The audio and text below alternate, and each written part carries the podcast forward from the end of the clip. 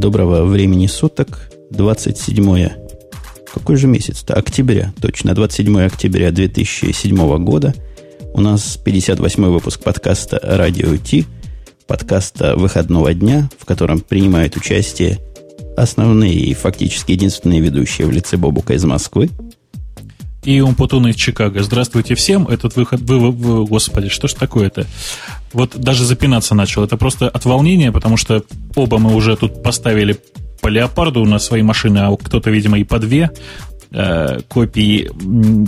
Результат просто чудовищный, потому что у меня сейчас ничего просто, просто ничего не работает. Еле живой, чуть держусь, записываюсь на честном слове на одном крыле.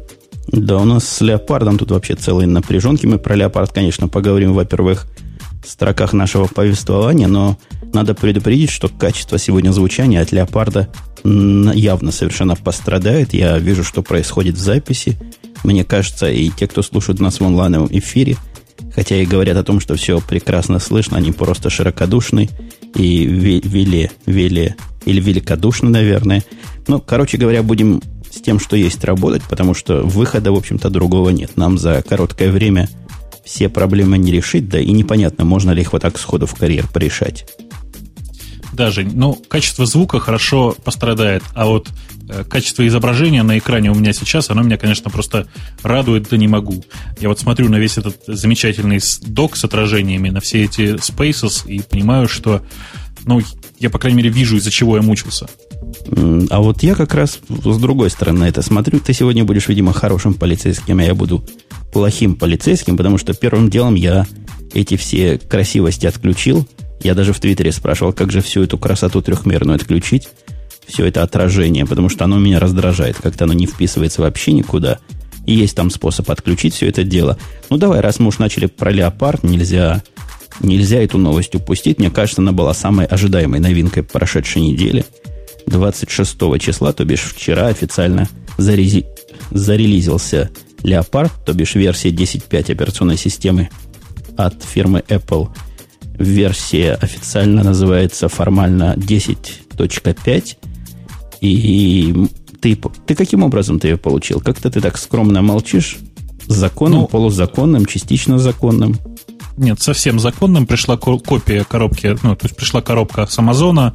Как утверждают сейчас, ник- никто из России больше по крайней мере, ну, прямо сейчас мне неизвестно, чтобы никто не получил от Амазона эту коробку еще.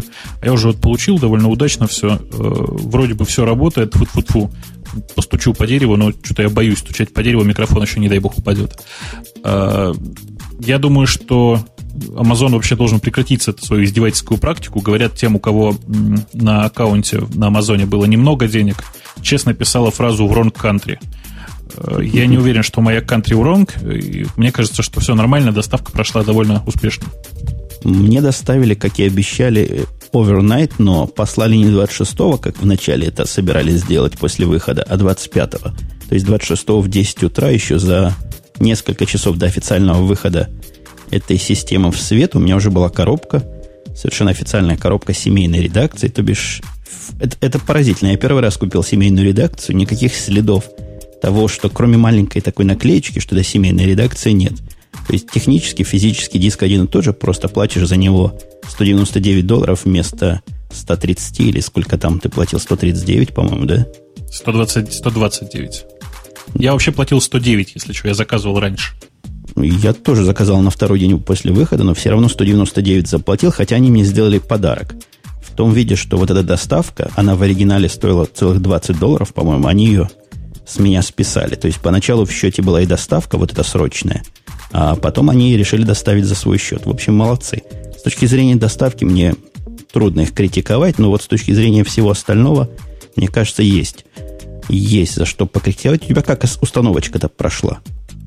Ну, у меня очень гладко прошла, буквально там за полчаса, что ли, просто накатил я новую версию. Но надо понимать, что я же извращенец, я же все сбэкапил и поставил с чистого листа. То есть мне было интересно посмотреть на то, не как система апгрейдится, а как система ставится.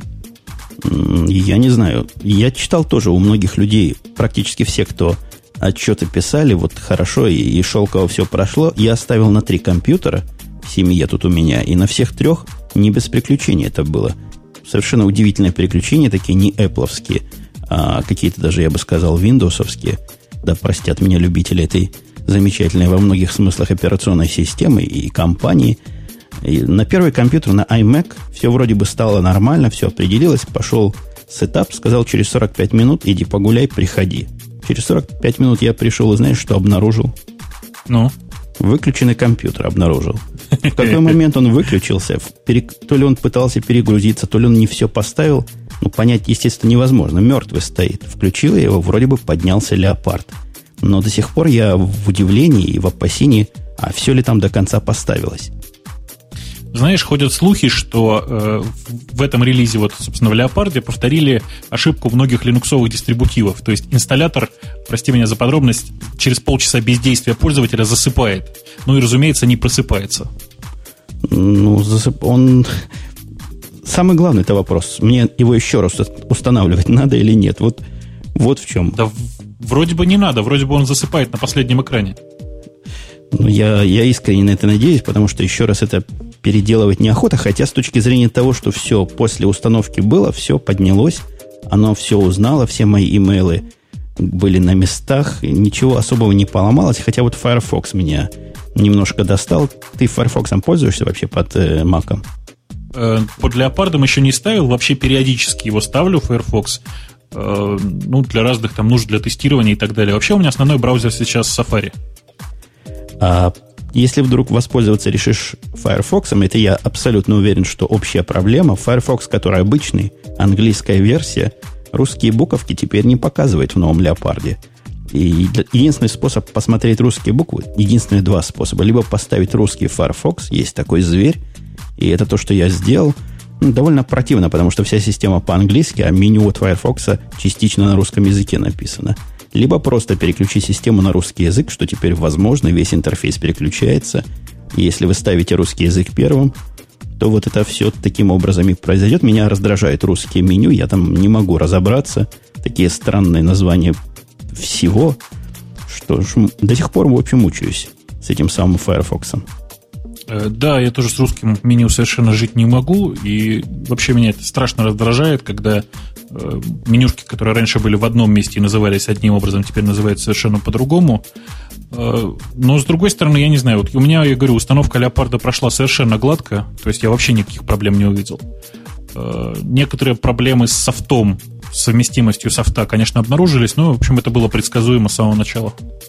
Ну, а вот история установки этого леопарда на мой ноутбук, это вообще душераздирающая история. Он отказался видеть диск, который я заменил.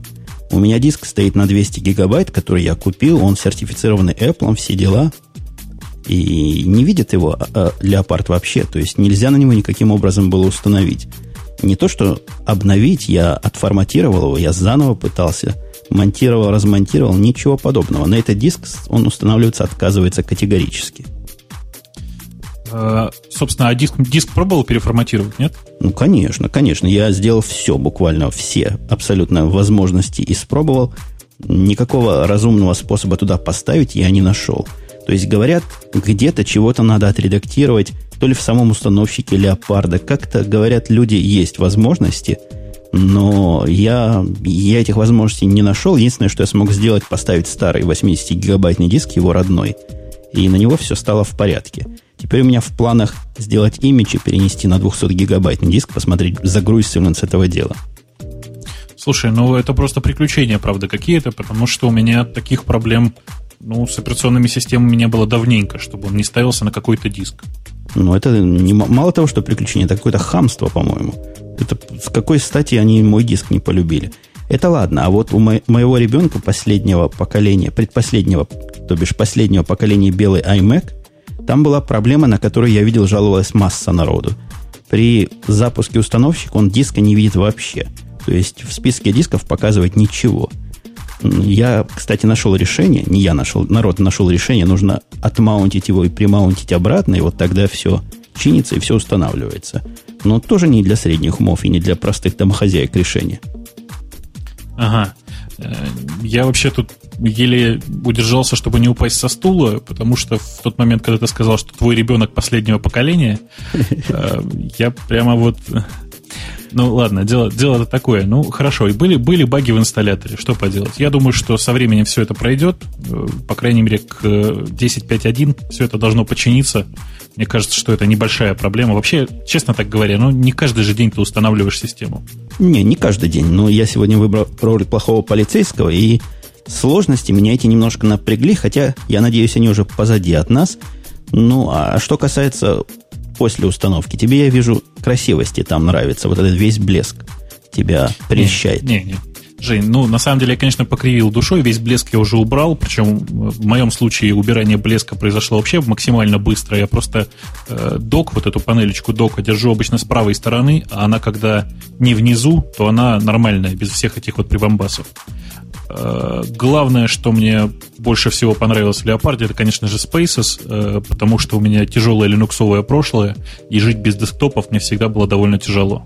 Вообще, я тоже про Space хочу пару ласковых сказать в негативном смысле. Мне кажется, реализация Spaces, как сделана здесь, это какой-то компромисс между человеческими workspace для домохозяйки того, что надо продвинутому народу. Мне этого оказалось явно мало. Я поясню, в чем дело. Дело в том, что я до этого использовал программку, которая платная немножко, называется Yo Desktop чего-то там. Вот там по Yo Desktop сможете найти. Эта программка, я вам доложу, лучше, чем эти самые Space. Теперь я их использую вместе. То есть они и вместе работают, они с друг с другом совместимы вполне. Space переключается между его workspace, а он между спейсовскими workspace. Но тех возможностей, которые были в ее desktop. Ну, например, в меню у меня нарисовано два маленьких экранчика, и кликами можно переключаться мышкой между ними. Там же видно, какие окошки примерно открыты, какой из них активный. Ну, что-то типа как в Linux Workspace выглядят, но явно этого не хватает в спейсах. Угу. То есть главная проблема для тебя в том, что это все не так визуально, как было в ее desktop. Да, совершенно верно. Я, собственно, с какой стати должен с хорошего на худшее переходить? Ее десктоп явно в этом смысле более продвинут. И я опасался за них, когда про Space читал. Думал, ну вот, карантец наступил ребятам. Все их красивости теперь никому нафиг не нужны. Нет, ничего подобного. Нужны, нужны и нужны. А, ты отключил Spaces, да, у себя поставил его десктоп, и теперь все работает, я правильно понимаю? Не, неправильно работаешь. Space мне нравится тем, что у них есть полноэкранный режим, вот этот показа а, спейсов, собственно. И это угу. работает у меня вместе с UDesktop. Они совместимы друг с другом. То есть и там, и там делается одно и то же. Переключение спейсов переключает UDesktop и наоборот. Я не знаю, uh каким образом и почему они совместимы. Может быть, общий код какой-то использует. Может, Leopard э, этот самый UDesktop купил и туда вмонтировал, но просто меня удивило то, что оно совместимо, вот так замечательно вместе работает. Ну, я не очень точно сейчас помню все эти слухи на, насчет того, кто там кого купил, но э, если я правильно вот помню, то там была история такая, купили не ее десктоп, а контору, которая делала продукт, по-моему, Virtual Desktop называлась, или как-то так. Э, собственно, а у них, видимо, были совместимы вот эти вот протоколы по э, размещению окон на экране. Ты же знаешь, да, как оно сделано на самом-то деле? Понятия не имею. Ну, там на самом деле просто виртуально сделан очень большой экран по разрешению. Вот. И просто эти самые окна, они просто таскаются по большому виртуальному экрану. То есть на самом-то деле там все все-таки на уровне хаков до сих пор. Ну, к счастью, эти хаки оказались совместимы. Но, в принципе, меня тут спрашивают, а разве когда на иконку Space нажимаешь, все эти окна не видно? Видно. Я не о том говорю. Я говорю о том, что мне надо их видеть все время. Вверху у меня в меню сейчас два маленьких таких э, квадратика, или три, ну, сколько у вас, сколько у вас этих самых workspace есть, и в них я вижу окошки. И очень легко, гораздо легче я могу перемещать с одного на другой и контролировать все, что надо. Ну, короче говоря, попробуйте этот ее control, ее desktop control и увидите, о чем я говорю. Он 30 дней бесплатный. Они нам, к сожалению, не платят, хотя перед этим подкастом надо было бы с ними связаться и сказать, какую я им пиар-акцию собираюсь устроить. Э, ты знаешь, я думаю, что Apple сейчас никому ничего не заплатит, потому что огромное количество бесплатных пиар-акций по всему миру. Э, каждый, кто ставит Леопард, считает своим долгом рассказать об этом всем окружающим. Я вот просто сейчас смотрю на состояние блогов. Э, это просто что-то чудовищное. Такой дикий выплеск по слову Леопард. Я думаю, Ну, последний раз был во время вот выхода Тайгера, была такая же совершенно эйфория. А я уверен, что ты не догадаешься, что мне больше всего в Леопарде понравилось. Вот ставлю бутылку, бутылку Хеннесси в VSOP, что не догадаешься. Так, я думаю, что что-нибудь совсем неочевидное. Вот сейчас я открою список фич в Леопарде.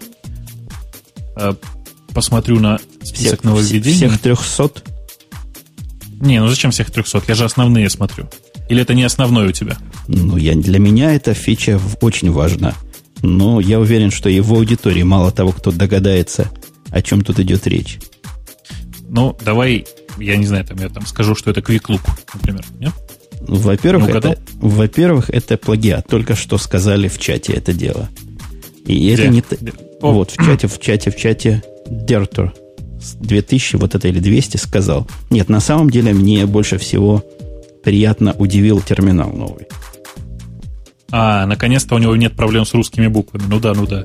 Да нет, русские буквы это дело ну, важно, наверное, для кого-то, но я по-русски со своими серверами не общаюсь. Он стал нормальным терминалом с поддержкой сессии, сохранением набора ушек. Ушки у него человеческие появились. Он работает вполне нормально со всякими э, типами линоксовских терминалов. В общем, масса, масса улучшений. Он стал нормальным рабочим терминалом. Вполне его можно вместо iTerm использовать. Я раньше iTerm пользовал, и вполне он его заменит. По-моему, он даже стал лучше, чем iTerm. И очень быстрый. У меня к нему только одна сейчас претензия. Дело в том, что он э, не так хорошо настраиваем, как iTerm, в плане, э, знаешь, типовой юниксовой проблемы. Какой символ у тебя посылается при нажатии на кнопочку Backspace? По-моему, он настраиваемый. Просто там настройки не совсем очевидны. Терминал это довольно запутанная в смысле настроек программы. Там в двух местах можно настраивать, если я не ошибаюсь. Ну, не знаю. Я с такой проблемой не столкнулся. Он у меня заработал со всеми моими разнообразными компьютерами, со всеми операционными системами. А у него в MC, я не знаю, пользуешься ты MC, наконец Ctrl-O заработала. То есть они, видимо, тип терминала того, который на OS X поменяли на совместимый с RXVT или с какой-то на X-термом, с чем-то с таким, что, что по-человечески работает с open source программульками. Э, да, его заменили, похоже, на Xterm. Э, собственно, настройки там клавиатуры, конечно же, есть, просто они как-то ну, настолько неочевидно работают, что я до сих пор удивляюсь, что это сделала именно Apple.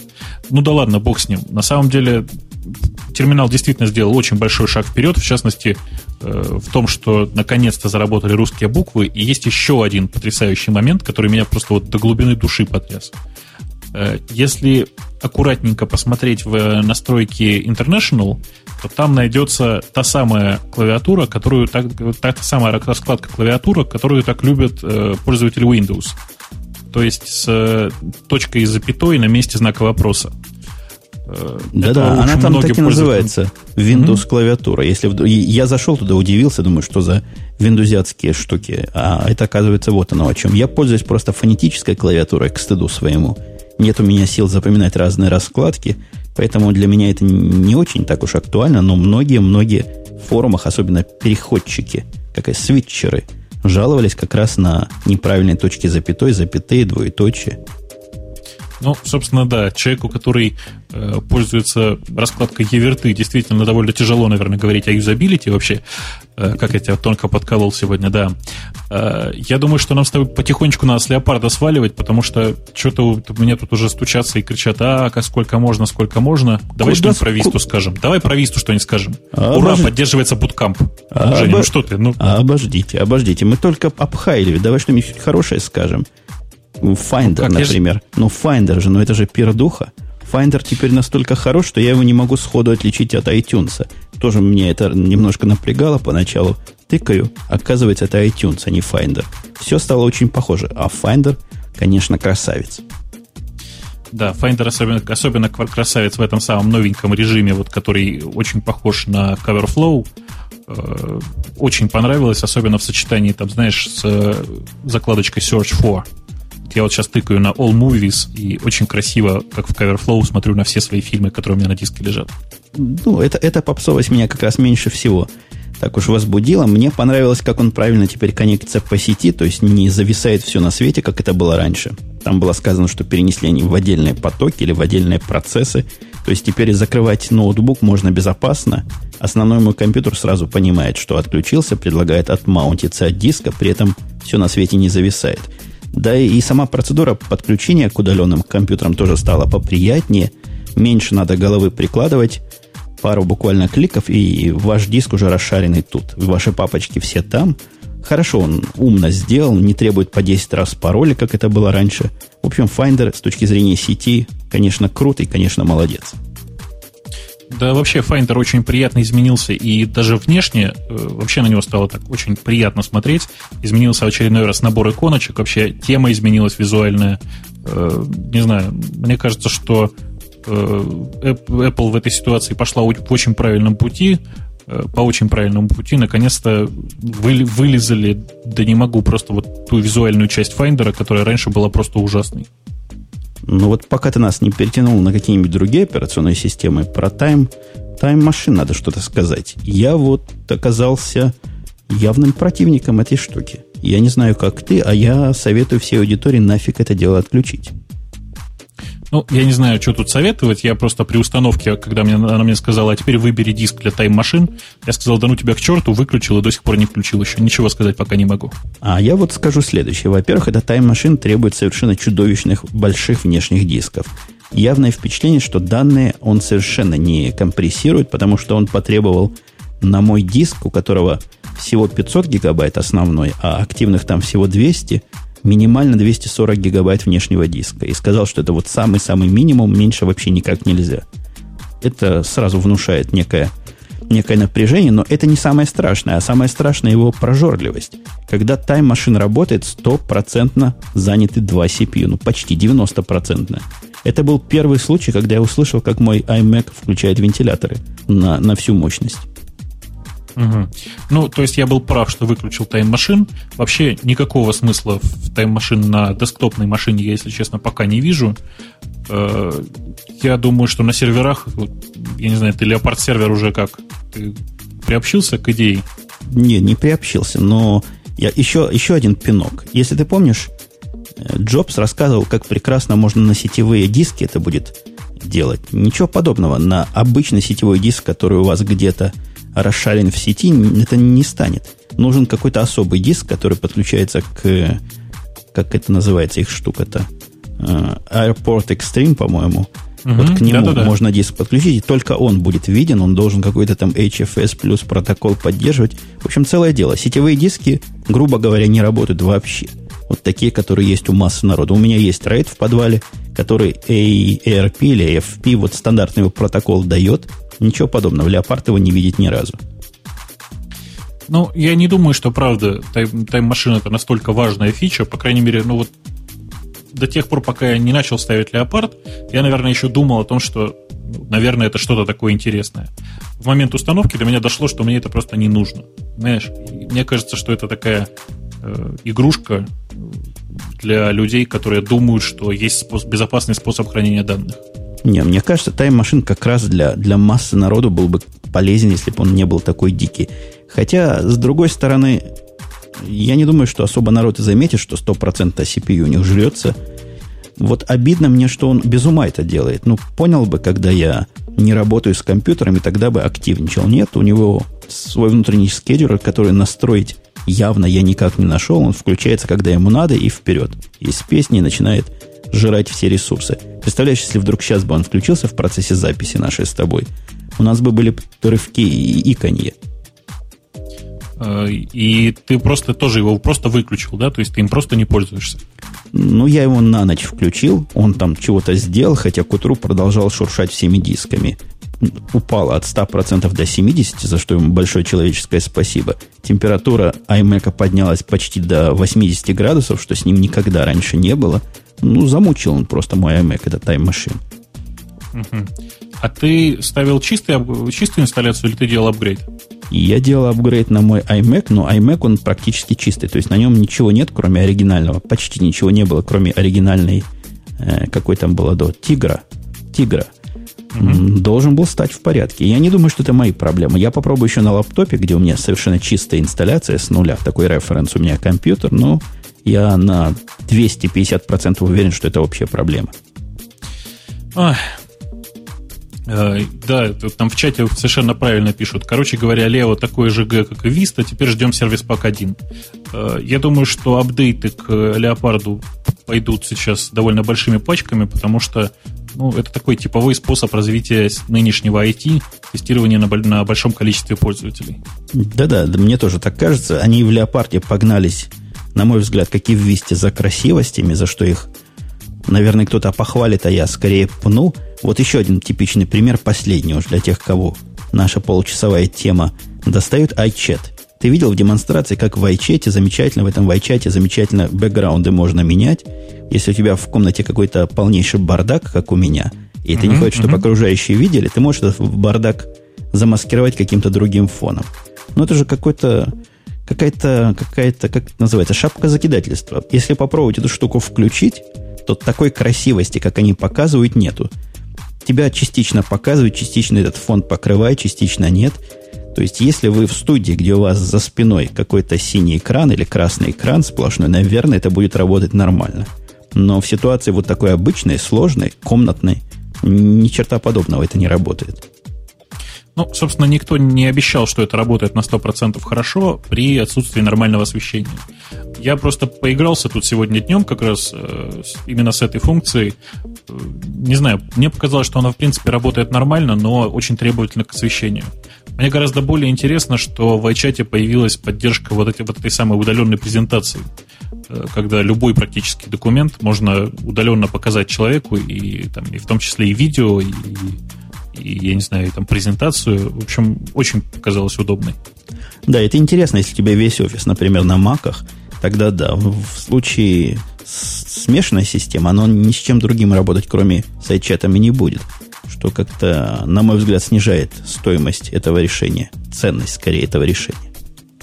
Ну, ты знаешь, у нас в, в офисе довольно много вообще макбуков, э, и сейчас еще приедет еще одна партия. Э, мне кажется, что это довольно удобная фича, по крайней мере, э, это значительно лучше, чем просто пересылать файлы друг дружке. Ну, подводя итог нашего с тобой повествования, не знаю, согласишься ты со мной или нет, в принципе и так вообще говоря, оно все почти работает так, как и обещано – но вот это самое почти, оно какое-то не Apple почти, а какое-то почти от других операционных систем, и меня вот этим Apple немножко расстроил. Выход на выход тигра в свое время таких у меня эмоций, прямо скажем, отрицательных не вызывал. Ну, понимаешь, вот сколько людей, столько мнений. Я вчера разговаривал с Росновским, Росновский просто в диком восторге от Леопарда, он кричит, что у него все стало чуть не в два раза быстрее, все прямо вот летает, и я не знаю. Э, у меня, не знаю, впечатление двойственное. То есть я, мне кажется, что я получил примерно то, что ожидал. Э, меня все, все пока устраивает. Вот еще бы звуковая карта не умерла, я был бы вообще доволен. А удивительные обзоры, которые все про него пишут, обзоры в основном действительно восхищенные. Вот только я один нашел, я его как раз наши с тобой шоу-ноты предварительно загнал, где человек так осторожненько говорит, что леопард это скорее эволюция, чем революция. Я с ним на 300% согласен. Ничего революционного здесь такого, ну, кроме терминала, о котором я уже раньше сказал, я в Леопарде не нашел. Не, ну, конечно же, это просто там, плавное изменение версии 10.4 в 10.5. Конечно, честнее было бы назвать ее там 10.4.15, да, или там 10.4.25. Во-во, и, не бра- и не брать за этот апгрейд денег. Я вот на месте Apple за это денег бы не брал. Потому что, ну, красивости, ну, прямо скажем, красивости, которые добавились, мне кажется, денег не стоит. Ну, разве что за терминал бы я заплатил долларов 20, но 200 долларов за замечательный терминал платить, это, конечно, будет уже перегиб. Ты знаешь, а, меня вообще приятно удивило вот, вот что. Говорят, что стал работать нормально MailUp. То есть, что MailUp теперь можно пользоваться для, ну, для нормальной работы с шарит фолдерами и маповскими. Для меня это всегда было камнем преткновения, почему я не мог пользоваться MailUp. Вот я думаю, что теперь я наконец-то перейду на него. MailUp замечательно работает с IMAP, и это нас переводит на следующую тему о том, что IMAP-то появился в Гугле, то, о чем долго говорили большевики и ведущие радио IT в течение месяцев и лет, наконец Google реализовал. IMAP раздается практически всем уже, оно еще не официально открыто для всех, но я думаю, все, кто нас слушает, или большинство уже имеют этот самый IMAP доступный – я это дело подключил, присоединил к новому мейлу, и действительно оно почти работает. Э, ты знаешь, дело такое, я не знаю почему, но вот у меня, например, до сих пор IMAP то включается, то выключается. Это очень неприятно, я тебе хочу сказать. Ну, э, я как-то переживу это, конечно, я поигрался уже с ним немножко. У меня вот маленький короткий вопрос, пока мы не углубились в дебри. Тебе не кажется, что Google с Apple сговорились, нет? И Леопард или одновременно, одновременно? Да. Хорошая, хорошая теория, но есть тут одно но. Если Apple в сторону интернационализации, простите, сильно двинулся, то Google принял какое-то волонтаристское решение не поддерживать в IMAP ничего, кроме чистого и законного Unicode. Никакие COI-8 письма, которые перекодируются самим Gmail, никакие Win1251 теперь не показываются. В, теперь вообще, видимо, никогда не показывались в IMAP. Они показываются замечательными вопросиками. А к моему удивлению оказалось, что чуть ли не большинство той корреспонденции, которую я получаю на русском языке, она вот как раз вопросика такое, вопросика опасное. Э, да, у меня, конечно, большая часть э, русскоязычной почты совершенно не в Unicode, она или там в 1251, или в COI 8 в последнее время больше почему-то стало. Э, тем не менее, для большей части Земли, мне кажется, эта проблема совершенно не актуальна. Большая часть давно уже переехала куда-то в сторону Unicode, по крайней мере, вот, я думаю, сопротивляемся только мы и китайцы. Да, кстати, нас с тобой тут в порядке увеличения улучшения и углубления популярности шоу говорят, говорил человек, а почему вы никого в гости не приглашаете? Пригла- предлагал пригласить Серегу Брина. Говорит, свяжите с Серегой Брина, пусть он вам на все вопросы ответит. Что за дела вообще? Не, ну это хорошая идея. В принципе, Серега, если ты нас слышишь, обязательно мне позвони, мы с тобой договоримся, встретимся и вообще просто за пивом поговорим и запишем запись, если тебе времени нет просто так вот в эфир выйти. А то хочешь сейчас звони, в принципе, мы тебя пустим в эфир прямо с телефона. Легко, легко пустим и зададим сразу нелицеприятный вопрос. Ну, кто-кто, а ты бы мог кое 8 и Win 1251 поддержать? Ну, все-таки, все-таки все же свои люди, ну, в конце-то концов. Да. Шутки шутками, а такое поведение Google, оно как бы предсказуемо, как мне кажется. Э, я примерно себе представляю, как устроен э, внутренний вот этот самый storage у Google сейчас. И понятно, что письма там хранятся в том самом Unicode, и отдавать их, перекодировать куда-то, что-то еще, это, по-моему, довольно тяжело. Перекодировка происходит, видимо, на интерфейсе уже. Ну, тяжело, тяжело, но вполне возможно. Если бы они хотели этим заняться, мне кажется, они просто забыли забыли или решили, что не для сейчас, или вообще решили этого не делать. Я очень надеюсь, что они это дело починят, потому что ожидать, когда все российские русскоговорящие просторы перейдут на UTF или на какой-то другой Unicode, но это абсолютно нереально. Ну вот еще одна новинка, кроме, кроме Google, кроме Gmail, компания, о которой мы время от времени говорим разная, Opera, она выпустила версию 9.5, бету пока, но тем не менее выпустила – там, знаешь, там двойной апдейт. С одной стороны вышел 9.5 бета, с другой стороны обновилась Opera Mini.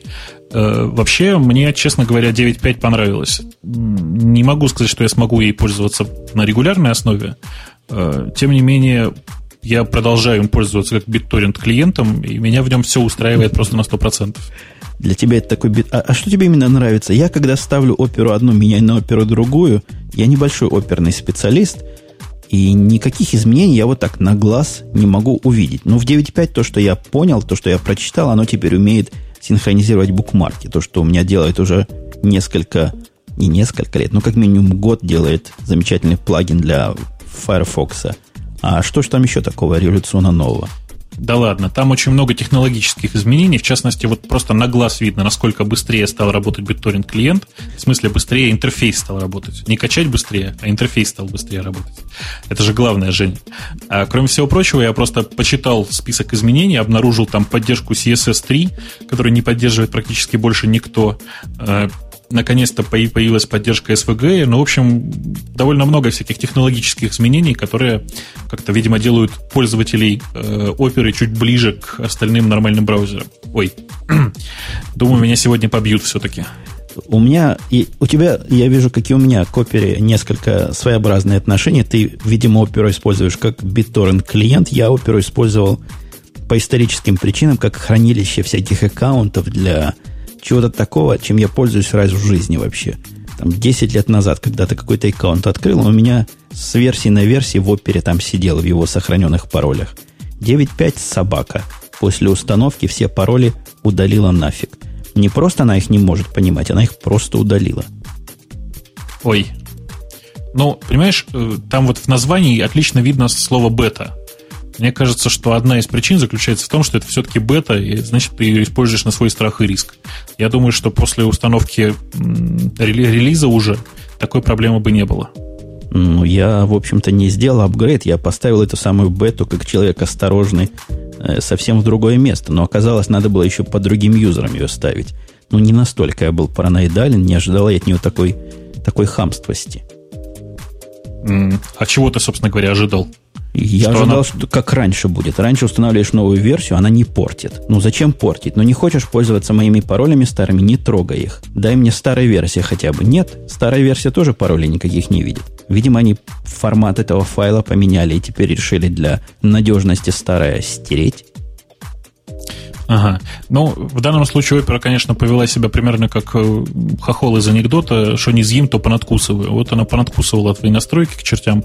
Э, ты сильно пострадал от этого? У тебя нигде не записан был пароль? Что-то я не верю.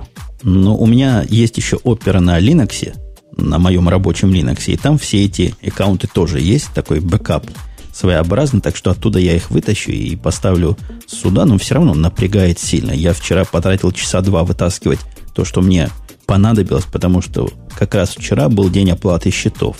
А некоторые счета я могу только оттуда оплачивать. Такие всякие странные счета, типа за газ. Угу. И ты, простите, пользуешься оперой для, для платежей? Да это такие платежи своеобразные. Они не по карточке платежи, они при помощи такой специальной фиговины, которую я взял в банке. Она как бы карточка, но одноразовая. Такая одноразово односумная. Так что и опера вполне для этого дела пойдет. Ну ладно, может быть. Э, я просто, честно говоря, опасаюсь даже такие вещи через оперу делать, просто потому что я ну, слабо себе представляю, что там внутри происходит. Никто ведь не знает. Вдруг там какие-нибудь э, не очень родивый девелопер оставил там, не знаю, аккуратную закладочку. Ну вот, по, он точно, вот поэтому да? я и пользуюсь такой карточкой, которая после платежа уже не действительно. Ох, я думаю, все гики параноики. Ты знаешь, вот просто кто-то сильнее, кто-то меньше. Я думаю, что ты в данном случае чуть меньше параноик. Вот о гиковской параноидальности есть у нас еще одна такая темка, любопытная темка. Вначале она началась, я, я ее увидел на, на, на, на, на, на, на, на Хабре, по-моему, да, на Хабре. Кстати, Дракула X нам эту ссылочку тоже дал о том, что после voice проверки свободный домен живет 2 минуты. А после этого я нашел подтверждение всего этого дела и довольно громкую здесь местную историю, чуть ли не судебное разбирательство, которое покатило как раз по мотивам вот этих самых претензий. Э, я, насколько понимаю, там как, какая-то история с хуиз, хуиз серверами, да? Э, там какая-то история то ли с хуиз серверами, то ли с доменными регистраторами.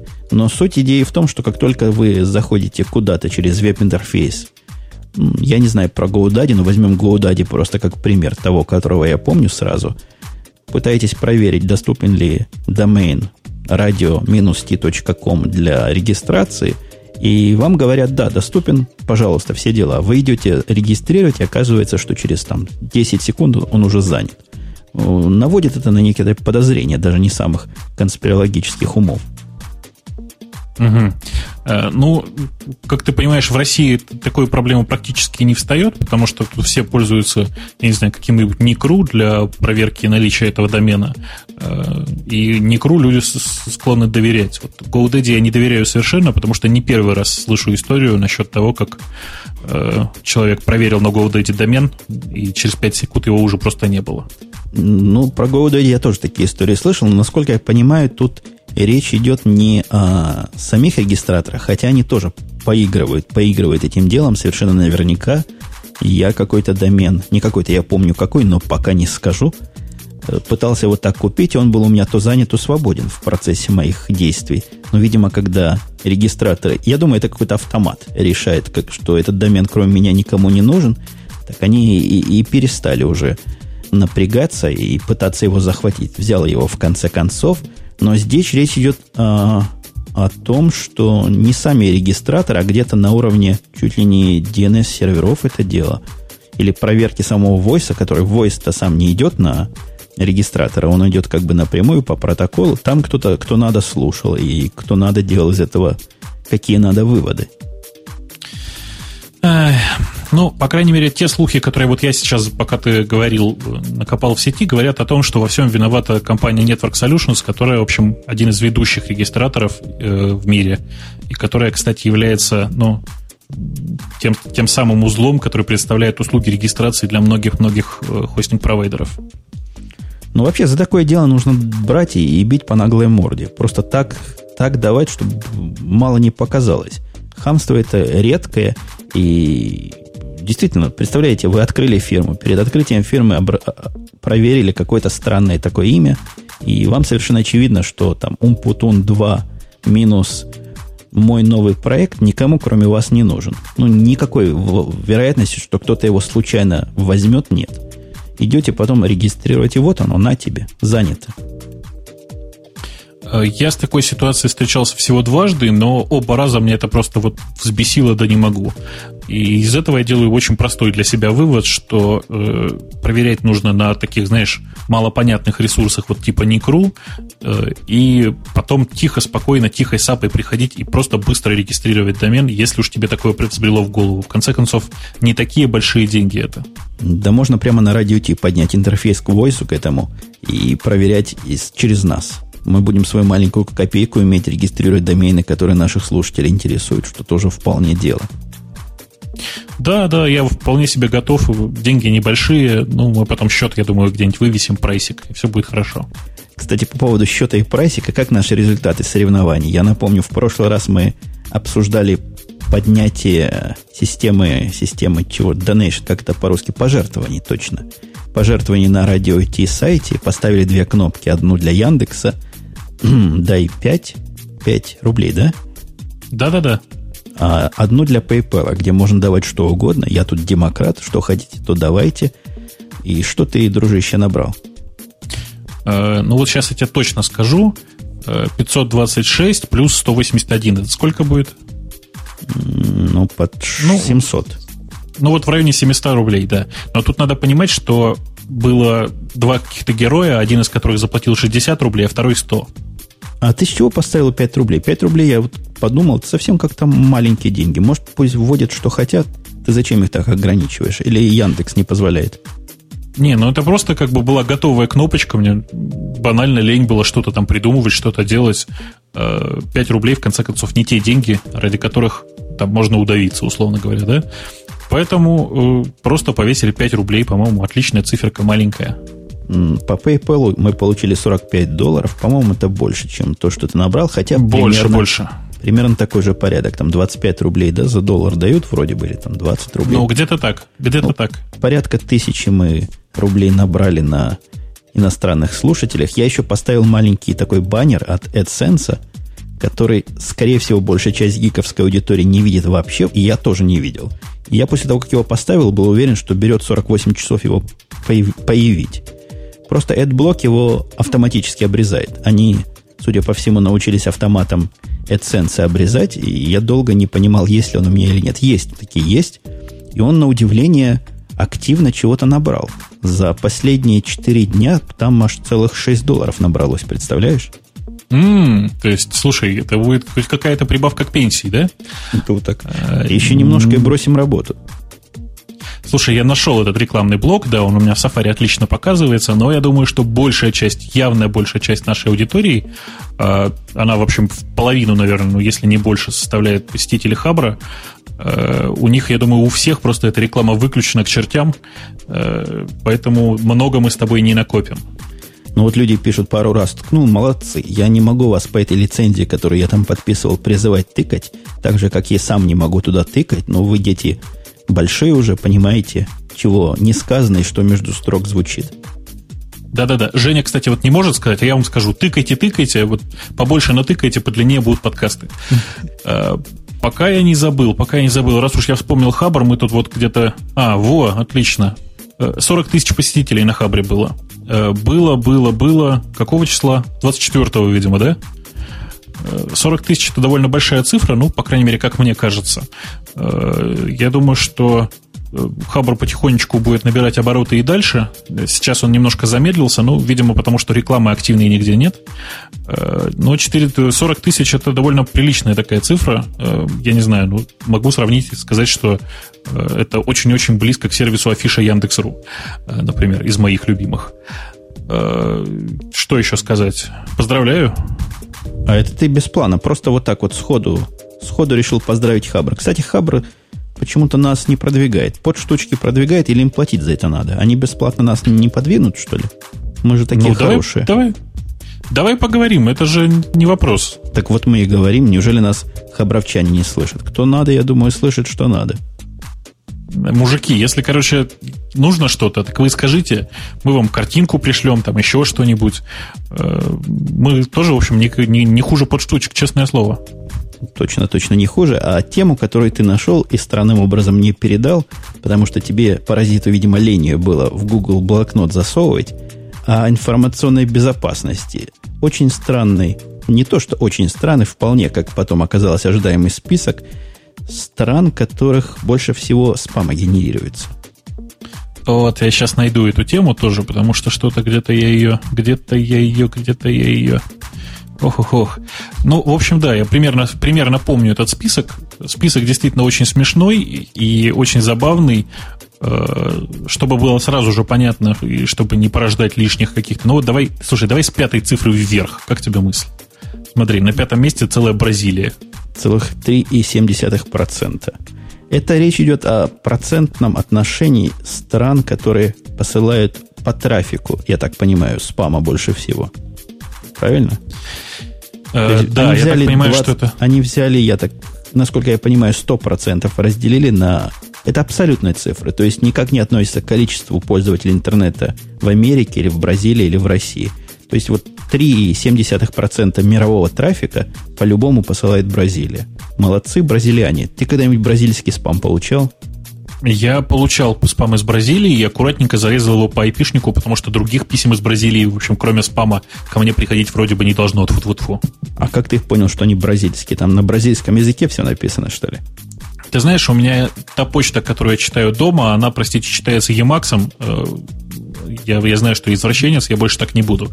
Так вот, она читается Emacs, а в ней там просто у меня сбоку такой маленький блочок, он по айпишнику определяется с какой-то страны. А ты Emacs почту читаешь, да, я так понимаю, в Тетрис играешь, а тексты ты им тоже редактируешь. Да, да, да. И, кстати, должен всех обрадовать, э, в операционной системе Emacs примерно 8 лет назад, ну, относительно недавно по меркам Emacs, так вот, примерно 8 лет назад наконец-то появился нормальный редактор. Хорошее дело. На четвертом месте этого списка с 4,4% Россия. Я как-то Россию не сразу заметил, я ее искал в первых позициях почему-то. Но, видимо, от того, что в моем gmail спамовском ящике Россия там явно представлена более широко, чем 4,5%. Э, да, я с удивлением тоже обнаружил всего на четвертом месте. Я хочу сказать, что на третьем месте, чуть выше, Китай, у которого 4,9%, и мужики, ну давайте уже спамеры, ну чуть-чуть, вот, ну там всего 0,5% под, подогнать, и мы обгоним Китай. Обгоним Китай, после него идет 5,2 Корея, которая тоже вполне, я думаю, доступна. Но вот до Штатов нам, дорогие не дотянуться. 28,4% из штатов выходят соединенных североамериканских, то бишь э, спама мирового. Мне кажется, даже на удивление мало. Э, ты не в курсе, сколько всего трафика мирового э, Соединенные Штаты делают? Я думаю, гораздо больше, чем 28%. Ты знаешь, э, там не намного больше, там цифра какая-то около 40%. Ну, то есть непропорционально здесь. Штаты могли бы вполне больший процент спама генерировать, Россия, мне кажется, делает обычного трафика меньше, чем 4% мирового. Может, я преуменьшаю. У меня таких данных нет, я просто чувствую. Так, по количеству пользователей. Интересно был бы относительный, конечно, рейтинг, то есть отношение общего трафика к спамовому трафику по странам. Вот это было, вот это были бы нормальные циферки. Ну, ты понимаешь, очень сложно вообще нарисовать такой Э, общий график э, по использованию трафика, по генерации трафика теми или иными странами, просто потому что не все э, интернет-провайдеры адекватно друг с другом общаются. Не, ну как-то, наверное, можно. Известно, какой, хотя бы даже не по трафику, а на количество пользователей это дело взвесить. Количество пользователей по странам более-менее известно, мне кажется. То есть, грубо говоря, браузером ставите, э, ставите, ставите ан, анализатор того, какой-то популярном сайте, анализатор того, откуда люди приходят, и это хоть какое-то уже будет что-то. Ну, понимаешь, какой популярный сайт? Ну, вот большая часть популярных сайтов на, на английском языке. Это значит, что аудитория из России на этом сайте будет довольно небольшая. Ну вот, когда компьютер или компилента говорила, что есть целый миллион э, русскоязычных пользователей интернета, они как этот номерок-то посчитали? Откуда они знают? Они-то знают откуда-то? Э, есть вообще целые большие компании, которые занимаются именно подсчетом, ну, то есть они там делают срез э, аудитории, в этом срезе набирают процентную, процентное соотношение пользователей интернета и потом, соответственно, аппроксимируют на количество людей в стране. Ну, видимо, как-то так. То есть это вполне доступная математика, вполне могли бы сделать. У меня есть чувство, что если речь о миллионе идет русскоязычных скоростных подключений, то здесь, наверное, речь идет о 50 миллионах. То бишь сразу процент 4 по сравнению с 28 играют абсолютно уже другую роль, и, и другие показывают относительные циферки. Ну, я так как-то сегодня запутанно говорю, но думаю, наши слушатели арифметику в школе вполне учили и, и вполне соображают, на что мы с тобой намекаем. Э, ты знаешь, меня что удивляет? Почему всего 28% действительно? Э, я вот сколько вижу вокруг э, людей, которые подрабатывают спамом, они все рассказывают про огромное количество ботнет-сетей просто в Штатах, просто, я не знаю, рассказывают сказки о целых офисах, которые всю ночь рассылают спам.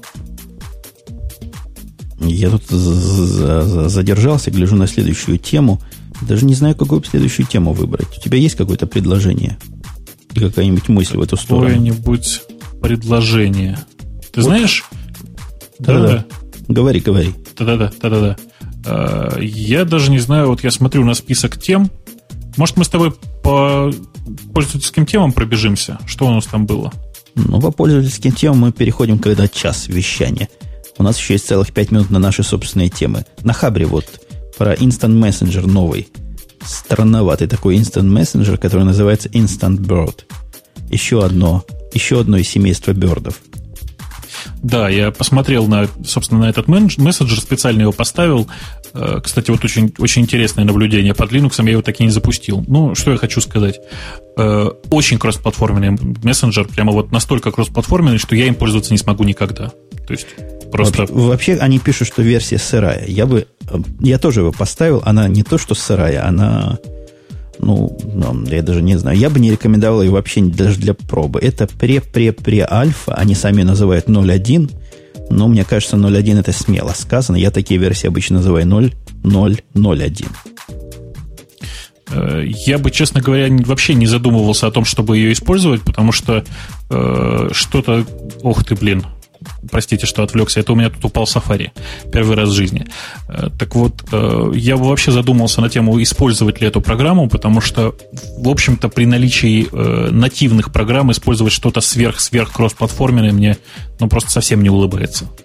Эта кроссплатформенность достигается, насколько мы можем тут судить из заметочки, путем симбиоза Firefox и Pidgin. То бишь, это как-то все на Ксуле, что ли, сделано? Э, да, это сделано на Зуле, э, обрезанный, обрезанный, да не могу, э, вот этот самый Зул Раннер занимается тем, что запускает, собственно, вот это кроссплатформенное приложение. Ну, посмотрим, до чего они дело это доведут. Это та же самая команда, я так понимаю, которая Mozilla занимается? Или, или как-то рядом с ними? Я, насколько понимаю, это совершенно альтернативная команда, никакого отношения к Mozilla тем не имеющая. Я могу ошибаться, честно хочу сказать. Но, насколько я понимаю, там просто там два или три или человека, которые решили вот такое дело забабахать. Ну вот пока у нас остается еще буквально парочка минут, не могу не сказать о теме, которую я и в прошлый раз сюда добавил, но мы с тобой ничего гадкого про это не сказали. Давай сегодня позлословим. Ты видел новый сайт РЖД? Российских железных дорог. О, да. Это, это, это, сайт это игра и облако тегов. Это, это компьютерная сайт и облако игра. тегов. Это какой-то ужас. И я помню, было такой то ли вирус, то ли такой прикол, шутка юмора, когда ставишь под винтами какую-то программу и под нажатию, когда наводишь мышку на какую-то кнопочку, кнопочка это убегает. Или на линк наводишь, линк убегает. Вот такое сильное впечатление, что создатели этого RGD нечто подобное и пытались добиться.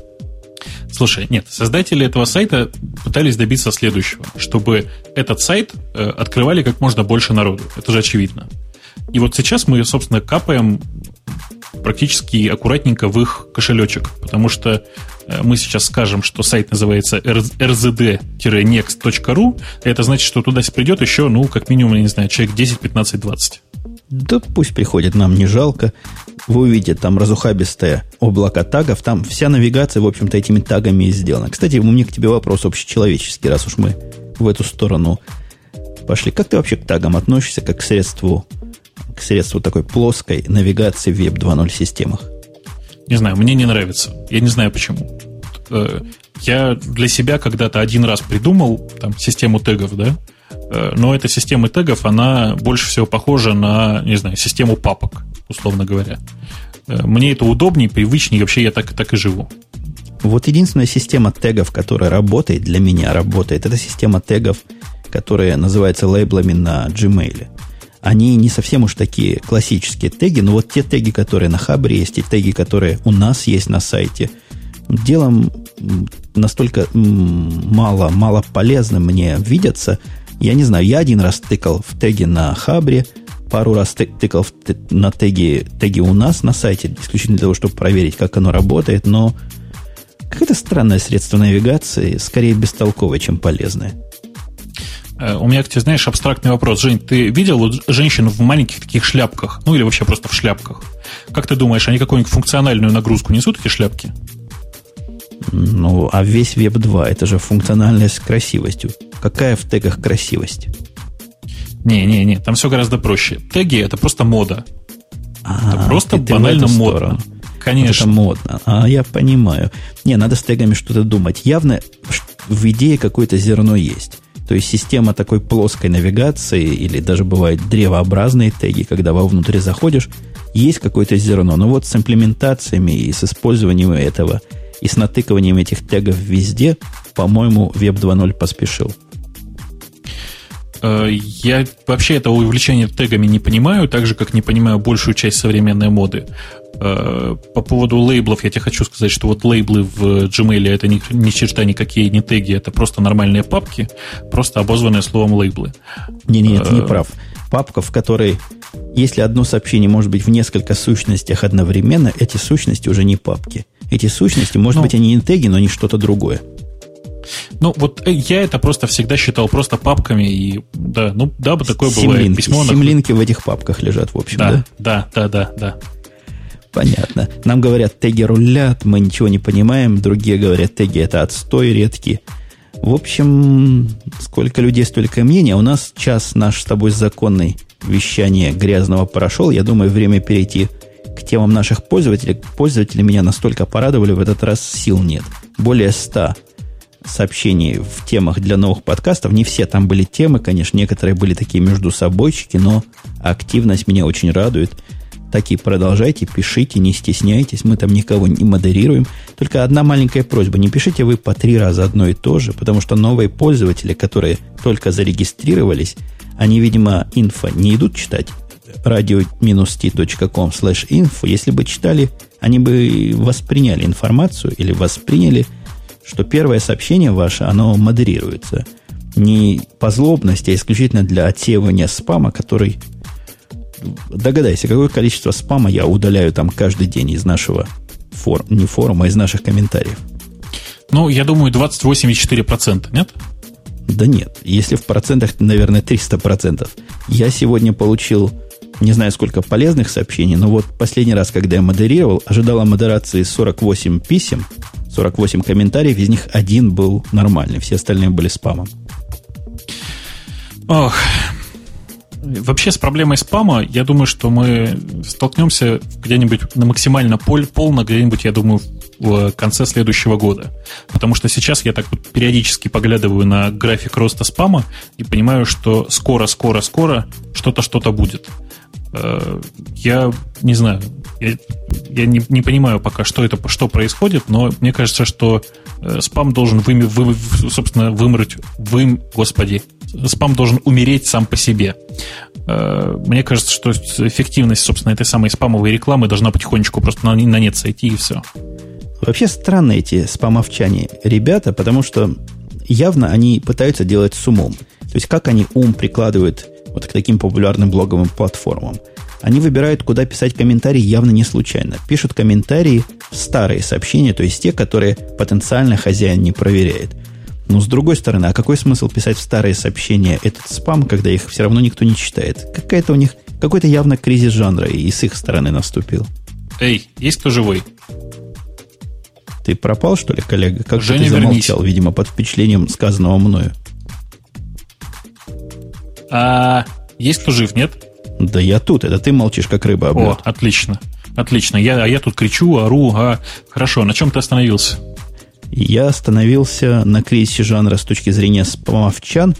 А как, кто говорит, аудио умер? У меня написано on air. Не-не, все видно, все хорошо. Ну, я на всякий случай пере, пере, пере, перезапустил, так, если вдруг если вдруг кто не слышит, О, отлично. подключитесь. Слушай, Жень, скайп это просто чудо какое-то. Мне только что параллельно с твоим голосом дошла еще та фраза, которую ты, видимо, говорил, пока ничего не было слышно.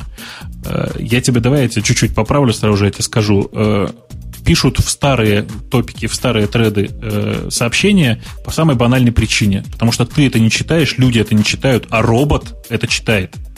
А как ты понимаешь, в простейшем случае Э, там тот же Google, оценивая важность той или иной ссылки, считает просто количество ссылок на тот или иной сайт.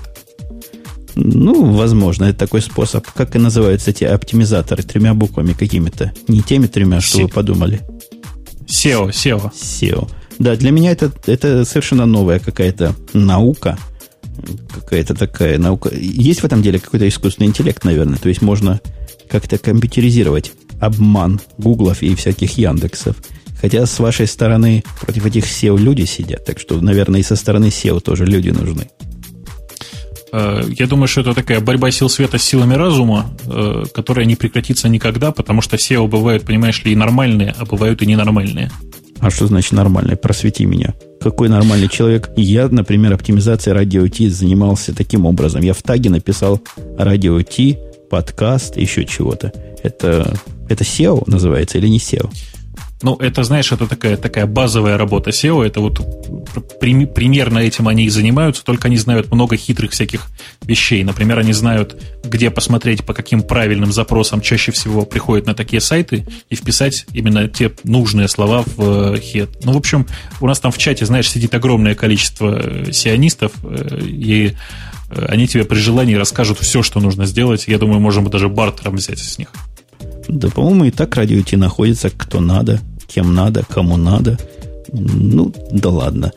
Ну да ладно. Темы наших слушателей. Дракула X за сегодняшний подкаст получает футболку от э, шоу Радио Ти. Виртуальную футболку, потому что физических у нас нет, но он дал такое количество замечательных вопросов, то бишь комментариев, то бишь тем предложений, что как только футболки появятся, он у нас первый в очереди. Да, я думаю, что просто можно авансом уже считать, что он эту футболку получил, и спокойно, так, господи, и спокойно удовлетвориться этим. Э, Google будет разрабатывать MySQL. Ой, я просто зачитал вслух только что одну из тем от Dracula X. Э, увлекательная фраза. На самом деле там все гораздо проще. Просто Google постоянно поддерживает разные open source проекты, э, когда деньгами, а когда и рабочей силой. Вот в данном случае некоторые из сотрудников Э, компании Google просто будут коммитить код в MySQL. Ну, а что, хорошее дело. Мы, по-моему, несколько раз за MySQL хорошо говорили о том, что чуть ли не единственная, ну не единственная, но одна из вполне бесплатных и вполне рабочих баз для целого ряда проектов, которые не требуют большого базового, я имею в виду с точки зрения баз данных ума, у меня работает на огромных нагрузках, в общем, и не жалуемся. Если за этим проектом будет стоять хотя бы деньгами или хотя бы хоть какой-то рабочей силой какая-то серьезная компания, то я был бы, я был бы рад. Да, мне тоже это все очень нравится. Э, собственно, Google решил приложиться в очень правильных местах э, в части MySQL. И я надеюсь, что там все будет очень хорошо. По крайней мере, э, я не знаю, я готов всячески только поддержать такое начинание. И еще одна из тем того же замечательного нашего Dracula X о том, что Microsoft будет скупать open source компании. Я мне не думаю, что в этом есть что-то новое. У них такая стратегия всегда, когда IT-рынок расцветает, Microsoft занимается скупкой компаний. Я, как сейчас помню, они хвастались в 99-м или в 2000 году, что каждый день они тогда скупают одну компанию. Ты представляешь, да, какой темп тогда был? Я думаю, что он сейчас, по крайней мере, не меньше. Э, то, что они начали скупать активно open source компании, тоже было заметно достаточно давно. Э, другое дело, что это не как бы происходит не потому, что Microsoft нацелилась на open source компании, а потому что все больше и больше компаний становится open source. Ну, может быть. Будет ли в этом толк и будет ли в этом какая-то радость для, для всего мира, трудно сказать. Ты можешь сказать, это, это хорошо ли, что Microsoft скупает компании? Вот, например, после скупки, ну, это не open source, конечно, компания была, но та, которая делала Virtual PC. Помнишь, еще были времена, когда Virtual mm-hmm. PC не был майкрософтовским. Так да, вот, тогда, тогда им еще можно было пользоваться. Тогда им можно было, во-первых, пользоваться, тогда под ним Linux замечательно работал. Тогда я сделал выбор между ними VMware в сторону Virtual PC. И после покупки Microsoft они, Microsoft они просто продукт сломали, откровенно сломали. Ну, есть же и положительные примеры. Например, э, в свое время Microsoft выкупила кусок э, компании Sybase и замечательно сделала из нее свою базу данных под названием MS SQL. Да, и еще один положительный пример. Они купили в свое время компанию, которая делает Visual. И Visual теперь часть, я не знаю, основная или часть офиса, или дополнительная, но точно они его не доломали до конца. Это радует. Да, и Visual по-прежнему можно хоть как-то пользоваться. Я, правда, не обнаружил его в составе э, Office 2008 для Mac почему-то. Э, ну, в общем, ничего страшного, я не особенно жалею. Э, новый Office 2007 умеет это Visual открывать. Вот меня это тоже порадовало. То есть Viewer там есть. Причем этот Viewer, по-моему, работает прямо из Outlook. Это я голову на течение не дам, но как-то там он интегрирован как следует. Следующая тема от кого? От кого, от кого, от кого, от кого?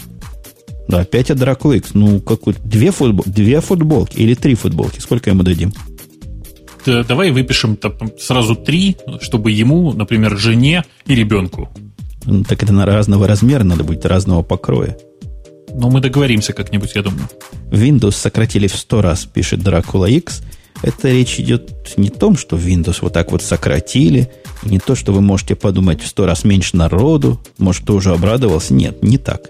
Речь идет о новом поколении Windows 7, где ядро заняло всего лишь 33 мегабайта оперативной памяти. Ну, это опять надо понимать, что это э, скорее проект, это скорее какая-то инновация, которая не факт, что пойдет в жизнь. Э, ядро это в очередной раз из него вырвали графический интерфейс. Э, я думаю, что к моменту запуска все это будет, к моменту запуска Windows 7 все это будет совершенно по-другому. В общем, это все сказки такие. Ничего удивительного нет в том, что ядро можно для специализированных задач. Здесь сказано, что в некоторых случаях она может занимать в сто раз меньше, чем современная Windows. Но есть такие Linux, которые вообще крохотно чего занимают. Те, те ядрышки и те системы, которые сидят да в том же Sony Reader сидит. Я не знаю, сколько она занимает, но какая-то явно легкая. В раутерах сидят совершенно маленькие системки. Так что нас они не очень-то удивили. Э, я тебе скажу больше. Есть э, линуксовые дистрибутивчики, которые вылазят 33 мегабайта вместе с шеллом. Э, я не знаю, там с ну, не, не с компилятором, конечно, но с набором утилиц по работе с файловой системой и вообще со всем, что нужно. А нет сейчас такого Linux, который с трехдюймовой дискетки мог бы работать? Ну, почему нет? Есть, просто нужно старый его брать, потому что нынешнее ядро не влазит на трехдюймовую дискетку. Какой-нибудь 2.2.2.2.1? Я думаю, что лучше даже 1.3 что-нибудь. Да, хорошее дело. Я, я смотрю, есть еще вопросы, не вопросы, а комментарии, уже не от Dracula X, но тоже от слушателя со странным ником и Дракон. Он поздравляет всех с 30-летием OpenVMS. Мы с тобой, я думаю, к этому делу присоединимся вполне. Э, я что-то вот я сомневаюсь. Я, насколько понимаю, это 30-летие VMS, а не OpenVMS. Не, не знаю, вроде речь идет про OpenVMS. Она так всегда называлась. Она когда-то VMS называлась. Я помню, она называлась VAX VMS, помню, называлась Alpha VMS. Может быть, теперь это, это, это же самое называется OpenVMS. Э, ты знаешь, нет, это действительно 30 лет HP OpenVMS. Это, собственно, ну, практически одни и те же операционные системы, то, что ты перечислял. Э, просто они работали на разных платформах. Э, действительно, 30 лет. 30 лет жуткая совершенно цифра, как мне кажется, по крайней мере, для операционной системы. И что меня больше всего удивляет, то, что OpenVMS до сих пор пытаются развивать. Я не очень понимаю, зачем. Это, в общем, такой во многом legacy став, э, который интересен ну, с, научной, с научной, скорее, точки зрения. Ну, вообще OpenVMS-системка, конечно, интересная. Она не является Unix подобной, Unix-образной. Это что-то нечто совершенно свое. Кстати, от этого нечто своего какие-то корни ENT, по-моему, берет. И я так помню, что один из разработчиков, чуть ли не основной OpenVMS, ушел в свое время в Microsoft и писал интишное ядро. Я, я вроде его ни с кем не путаю, да? Да, это, по-моему, вот Кетлер как раз, Кетлер или Катлер, как-то у него такая фамилия была, э, ушел э, на разработку Windows NT, и первое, собственно, первое ядро Windows NT, оно практически было э, переписанным ядром VMS. У нас в израильской компании, когда, где я работал, все, что касалось торгов и все, что касалось критической биржевой информации, бежало на ваксах. Вначале это был то ли мини-вакс, то ли вакс-мини – то есть название, конечно, мини предполагает, что это нечто типа Mac Mini, но в самом деле это такие большие стол, стол, не столы, большие.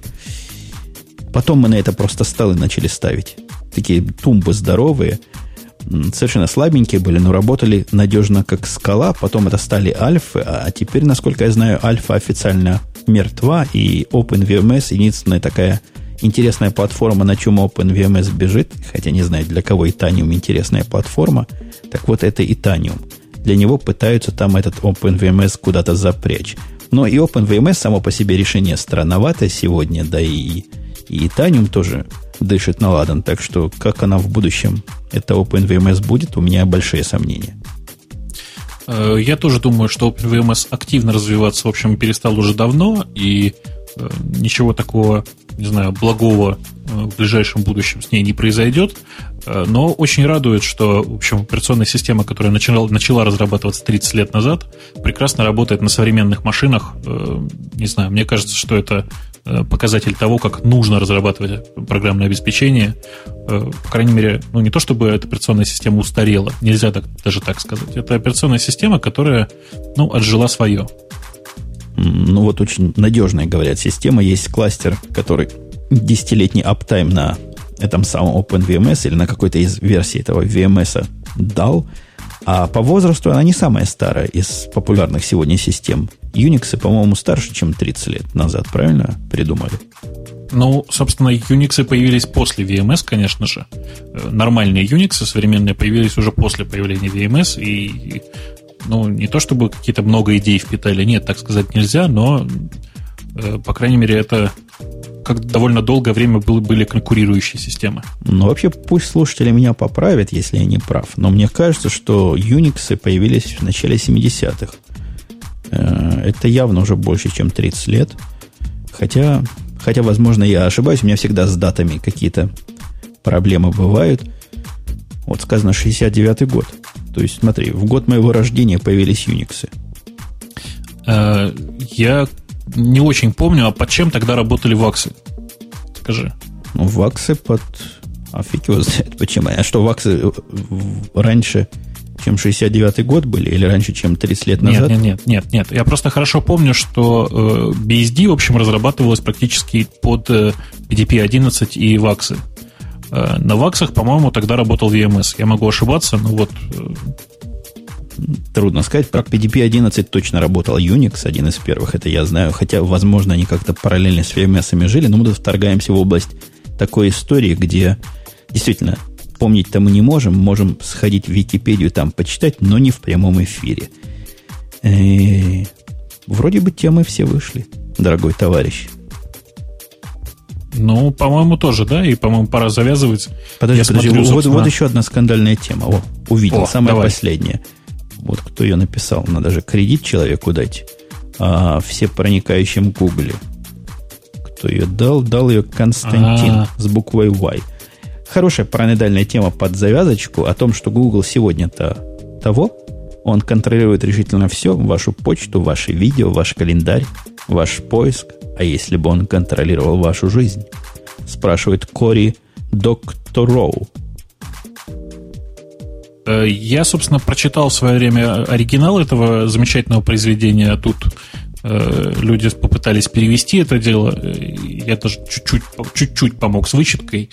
Э, ну, я не знаю, мне кажется, что, конечно же, это все очень сильное передергивание э, с одной стороны. С другой стороны, действительно, у Гугла сейчас очень-очень много информации, ну, по крайней мере, на всех, кто пользуется Google, это просто гигантский, гигантское количество информации, и практически по твоим запросам довольно много можно узнать о тебе.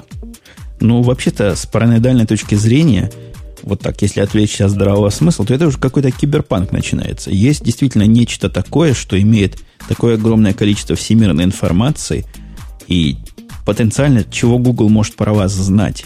И если он эту информацию с кем надо будет делить, ну, представляешь, да, например, если Google будет делить свою информацию с теми, кто занимается камерами наблюдения в Лондоне, да, там у них на каждом углу стоят, то такие интересности можно про человека почерпнуть и как-то связать его офлайн с онлайном, что волосы дыбом становятся по всему телу. Э, слушай, но ты же понимаешь, да, что Google на самом деле, ну, несмотря на то, что, в общем-то, организация, скажем так, ну, практически частная, несмотря на это, она все равно делится с государством и, э, я уверен, делится со многими государственными э, органами, в данном случае США, по поводу ну, всяких разных инцидентов. В частности, я вот прекрасно знаю истории с э, нахождением э, запросов поисковых людей, которые искали child porn. Э, мне кажется, что это уже происходит потихонечку сейчас, а дальше будет только хуже. Так они искали этот самый порно, находили визит ФБР. Ну, собственно, да, и что? Ну, понятно, что делится. В общем-то, в реальном мире попробуй не делиться. Демократия, демократия, а делиться надо. Еще Ленин сказал, надо делиться. А когда это Ленин сказал? В каком-то из детских анекдотов. Когда, я помню, бил, бьешь своего товарища по уху, забираешь у него пирожок и говоришь, еще Ленин сказал, надо делиться. А, я помню только историю про речь Сталина и роковую ошибку с точкой. Знаешь, да, там точку не там поставили. Замечательная фраза «было бы ошибкой думать». Точка. Но действительно, было бы ошибка, я думаю, и дальше продолжать, потому что наши с тобой и темпы снижаются, темы исчерпаны. Сегодня мы покрыли их все, как я не раз говорил, как бы к овцу. И думаю, можно прощаться с нашей аудиторией, тем более и время. Уже ого-го у вас ночное, хотя у вас в какую сторону на час перевели? Вперед или назад? Э, влево. Влево. То есть у вас раньше теперь, чем позже. Угу. А у нас переводят не сейчас, как у вас. Поэтому у меня все программы, которые скеджулером занимаются, которые радио «Эхо Москвы» хватает, они где-то неделю будут неправильно работать, потому что мне на неделю их переводить просто лень. У нас 2, 2 ноября переход происходит. Тут Конгресс в прошлом году еще постановил быть не как все. Мы теперь не в то время переходим туда и не в то время переходим обратно. Э, очень неудобно мне будет считать всяческую статистику. Это просто э, чудовищно, что у вас так сместилось все это время перевода, потому что, по-моему, ну, раньше переводили примерно в одно и то же время. По-моему, переводили в, конкретно в один и тот же день, может быть, с разницей, ну, с часовыми поясами, естественно.